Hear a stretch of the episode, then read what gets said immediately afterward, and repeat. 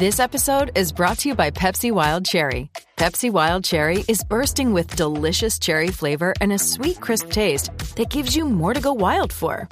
Getting wild may look different these days, but whether it's opting for a solo Friday binge watch or a big night out, everyone can indulge in their wild side with Pepsi Wild Cherry, also available in Zero Sugar.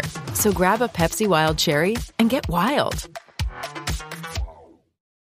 With Lucky Land Slots, you can get lucky just about anywhere. Dearly beloved, we are gathered here today to... Has anyone seen the bride and groom? Sorry, we're here. We were getting lucky in the limo and we lost track of time. No, Lucky Land Casino, with cash prizes that add up quicker than a guest registry. In that case, I pronounce you lucky. Play for free at LuckyLandSlots.com. Daily bonuses are waiting. No purchase necessary. Void where prohibited by law. 18 plus. Terms and conditions apply. See website for details. Hey guys, it is Ryan. I'm not sure if you know this about me, but I'm a bit of a fun fanatic when I can. I like to work, but I like fun too. It's a thing. And now the truth is out there. I can tell you about my favorite place to have fun. Chumba Casino. They have hundreds of social casino style games to choose from with new games released each week. You can play for free anytime, anywhere. And each day brings a new chance to collect daily bonuses. So join me in the fun. Sign up now at ChumbaCasino.com. No purchase necessary. VGW. Void where prohibited by law. See terms and conditions. 18 plus. Hey, everybody. Welcome. Episode 39 of the 5-Minute Basketball Coaching Podcast. 39 is the age of Jack Benny. So some of you probably don't even know who Jack Benny is. Always declared he was for like all time. He always said he was 39. I'm going to steal that one from him.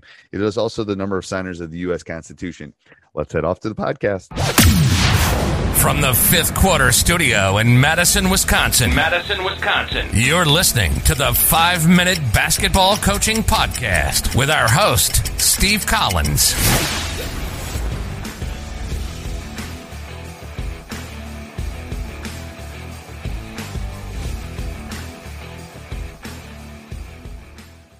Hey everybody, before we jump into the podcast, I'd like to give a big shout out to our sponsors, teachhoops.com, for coaches who want to get better. If you want to win more games in less time, find a mentor, teachhoops.com is your answer. It's a 14-day free trial. Prices are going to be going up in the next couple weeks.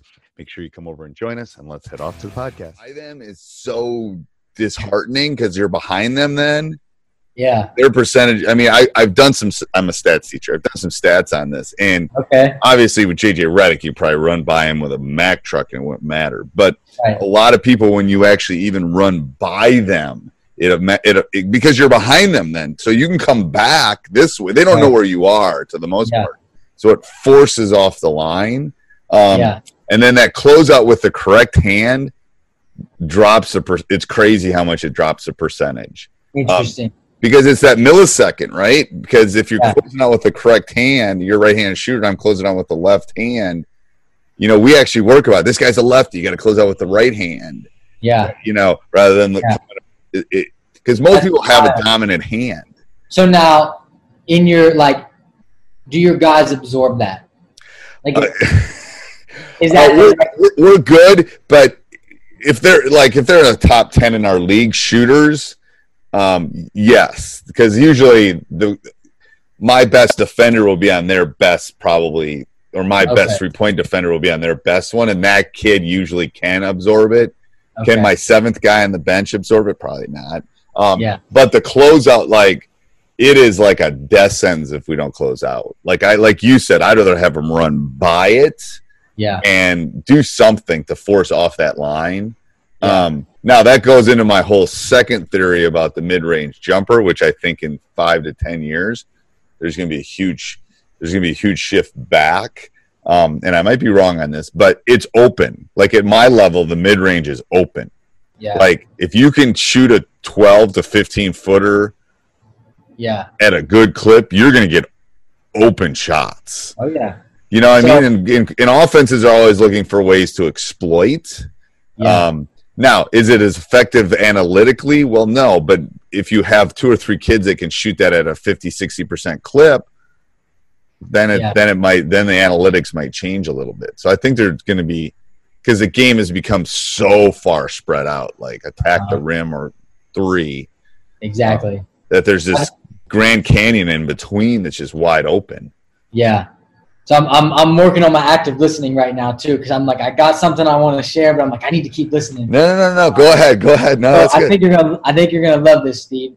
So this I'm a stats guy as well. I've become maybe a little bit less, but as we try and be productive and efficient and effective and become and live in greatness, what is that stat? Like what is? If I gave you the box score, right? We've kept box scores for the beginning of, maybe probably not when they had peach baskets, but at some point, box scores have been around. Advanced analytics didn't exist a whole lot, but box scores have for a very long time. Outside of the final score, because that's like everyone would probably say this. What do you think the most important, in your opinion, the most important stat that proves success out of all the stats in the box score? Outside of the final score, you can't pick that. You can't pick the final score. The problem is it depends on the box score. I would say definitely turnovers would be something I would say would be important, but probably free throws that are in the box score that I can do math with. Hey, can you say that again? You kind of cut out. Yeah, my bad. I would say turnovers, but I'm not sure turnovers are in most box scores, so I can't really use that statistic. So I would use free throws. Okay, free throw. So, like, free throw attempts? Either free throw attempts, free throw percentage, free throw, because, you know, if we're talking of all time, you know, the three-point line wasn't even here for a while. Okay, so let's go. My fault. Let me go to just the three-point line era then. Just the three-point line era of all those box scores. And you're probably looking at three-point line percentage. Is that the stat in your mind? Probably. That or free throws, but I'd probably take three-point percentage. Probably. Okay. So I did, and now I haven't done it in a great depth, but I did it within all of Division II this year. So Division II gets 23 automatic bids to the NCAA tournament. Okay. So 21 of the 23 teams that got into the tournament. So that meant they either won their conference tournament or they finished first in their league, because most cases they got in that large, or the second-place team that finished second. That's 91. It came out to like 91%. I got to make sure I explain this right. I guess I'll give you it for field goal percentage. So just overall field goal percentage, if you were – and hopefully this makes sense, because I kind of confused you maybe a little bit there. Overall field goal percentage, if you were in the top, if you had the best field goal percentage, you either won your conference tournament, you finished first in your league in standings, or you finished second 91% of the time in Division II. And what percentage was that? Oh, you're talking – so it – That I didn't. It varied. They had the best percentage in their league. They were the best shooting team, basically. They were the best shooting team in their league, and the best shooting team had, like, again, 91%. You either finished first or second, or you won your conference tournament. The best shooting team did that 91% of the time. There were a couple outliers. Like, it's funny actually. In our league, the team who came in second in our league, they won their side, so they were in second in the standings. They were like the 15th best shooting team, but they took, I think it was like 500 more shots than like the next closest, because they were the best offensive rebounding team. They were +8. Yeah. So you have some outliers, but stats-wise, I'll send it. Yeah, some lurking variables. You have lurking variables. I'll use the stats terms. You have things that you don't know are occurring. You know, there's lots of lurking variables. That's the mid-range. You got to be able to shoot. That goes back to what I was saying though with the mid-range. Like if you can shoot that mid-range, the problem is some kids. I think it's Bob Huggins said you're open for a reason because you can't. The problem is you got to figure out who can shoot that mid-range. I mean, I've had guys that's like a layup. Like if they're open, it's like a layup. That's what it's got to become for that to be effective. I think it's got to be like, I'm going to shoot this and it's going in. Like done. Let's run to the other side. You know, All right, perfect. That's great, Coach. Thank you. Sports Social Podcast Network. Lucky Land Casino, asking people, what's the weirdest place you've gotten lucky? Lucky? In line at the deli, I guess? Aha, in my dentist's office.